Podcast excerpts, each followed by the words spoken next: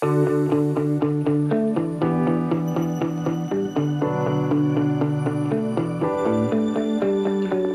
Great Bible Reset is a podcast devoted to counteracting the great economic reset of Klaus Schwab using Bible lessons and theory. Thank you to boomers-alive.com for sponsoring this podcast and the Kingsway Classical Academy.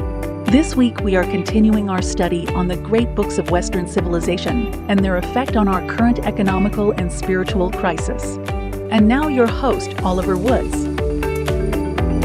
Hello, everybody, and welcome to GreatBibleReset.com. This is Oliver Woods, and our theme is that the one and only thing that's, that uh, will deliver us from the wrath of God resting on America is a return to true Christian nationalism, which is the book of the covenant found in Exodus 20 through 24. Now, if you aren't familiar with that passage, you can pick up our commentary in the bookstore at greatbiblereset.com. We find many of the errors of John of Salisbury in the current debate on Christian nationalism. John of Salisbury wrote Politicraticus in 1159, uh, the first book on medieval political theory, heavily influenced by his associate Thomas Becket and ancient philosophers like Aristotle, Cicero, Justinian Code, and, and, and many others. He was among the foremost philosophers of the so called 12th century Renaissance, contributing to the development of political and moral philosophy, as well as the medieval theory of education and to the dissemination of emerging Aristotelian learning.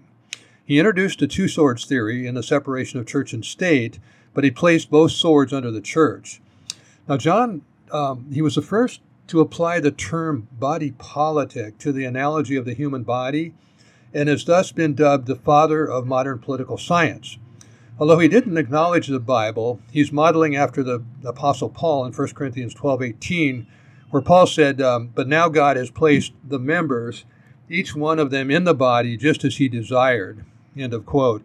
But the head was the king, the, the heart was the legislature, the soul was the church, the feet are the farmers and workers, and the arms are the army.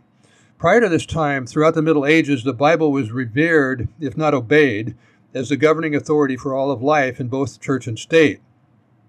The two were perceived as one united kingdom under God with the state dominant, and it was called Christendom. Now, John of Salisbury changed all that by separating the two institutions formally and placing the civil magistrate under the church in line with the teaching and the struggle of his mentor, the martyred Thomas Becket.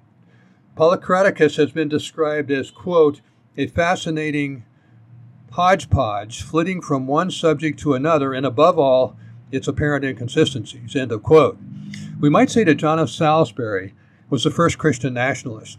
The problem is, in any book on Christian nationalism, whether it's medieval or modern, that doesn't take Exodus 20 through 24 as its starting point, is little more than philosophical speculation best based on indeterminate natural law and fallen human reasoning. For example, a recent book called In, In Defense of Christian Nationalism, the author states at the beginning, quote, I am not a theologian, this is a work of Christian political theory. It is not overall a work of political theology. I assume the Reformed theological tradition, so I make little effort to exegete Bible text. I am neither a theologian nor a Bible scholar. I have no training in moving from scriptural interpretation to theological articulation. Revealed theology, now listen to this revealed theology serves to complete politics but it is not the foundation. So instead of the Word of God, this author believes that politics must rest on a combination of, quote, natural and supernatural presuppositions in order to integrate natural and supernatural truth into a systematic political theory. And he goes on to say the primary reason that this work is political theory is that I proceed from a foundation of natural principles. He explains while Christian theology assumes natural theology as an ancillary component, Christian political theory treats natural principles as the foundation, origin, and source of political life, even Christian political life. In other words, this author is saying that all scripture is not sufficient for the man of God to be complete, thoroughly equipped for every good work. As we find in 2 Timothy 3:16, he's saying, "Don't worry, God, I've got you covered. I'm going to lay down a foundation of political theory based on my natural law philosophical speculation and my fallen human reason, and then, God, you can come in with your political the- uh, theology and, and take over. So the wolf is at the door.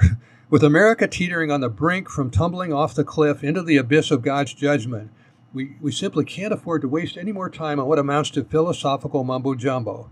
We've been down this rabbit hole too many times before in the last 2,000 years.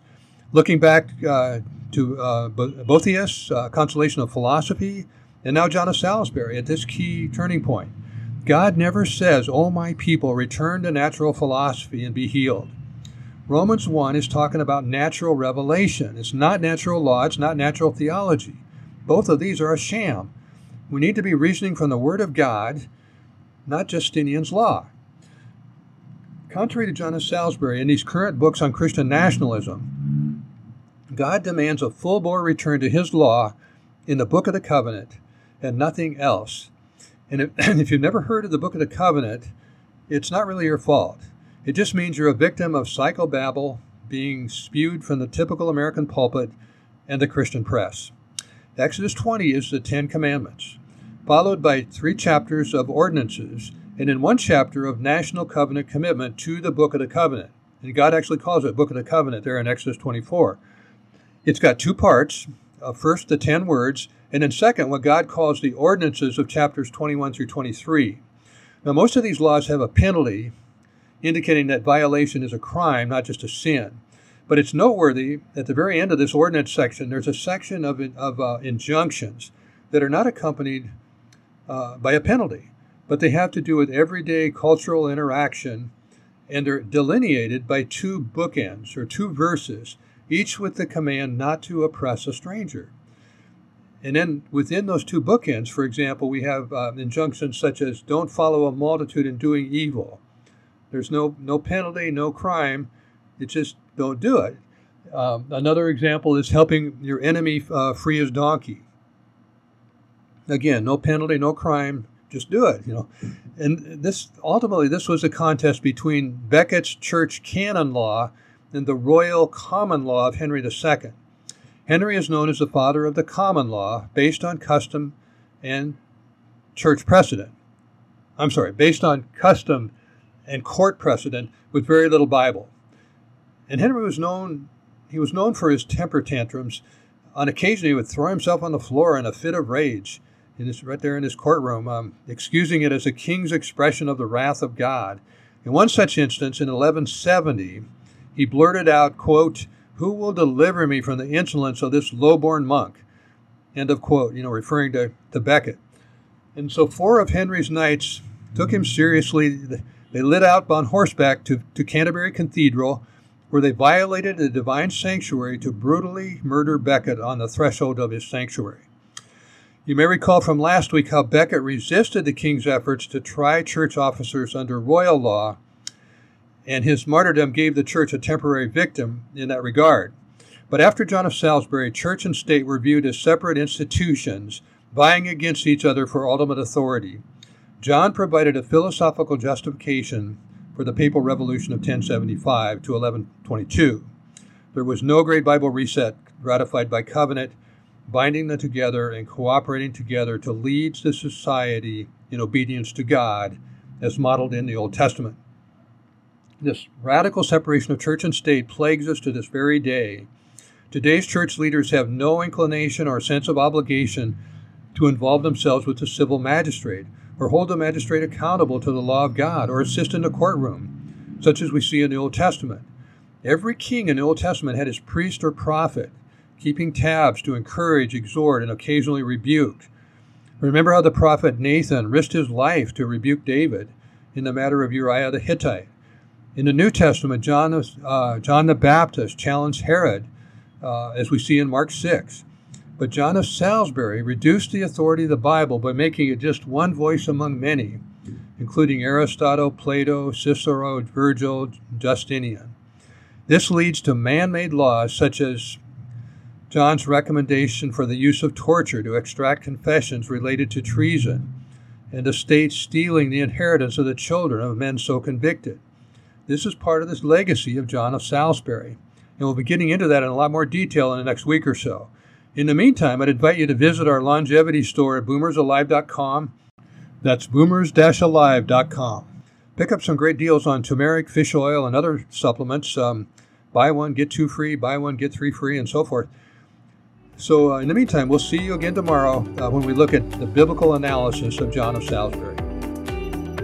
Thank you for listening to today's episode. For more episodes, visit greatbiblereset.com. And to help support the podcast and Kingsway Classical Academy, visit our sponsor at boomers alive.com. To learn how to get your high school diploma and bachelor's degree on the same day, visit kingswayclassicalacademy.com and save up to $100,000 on college tuition.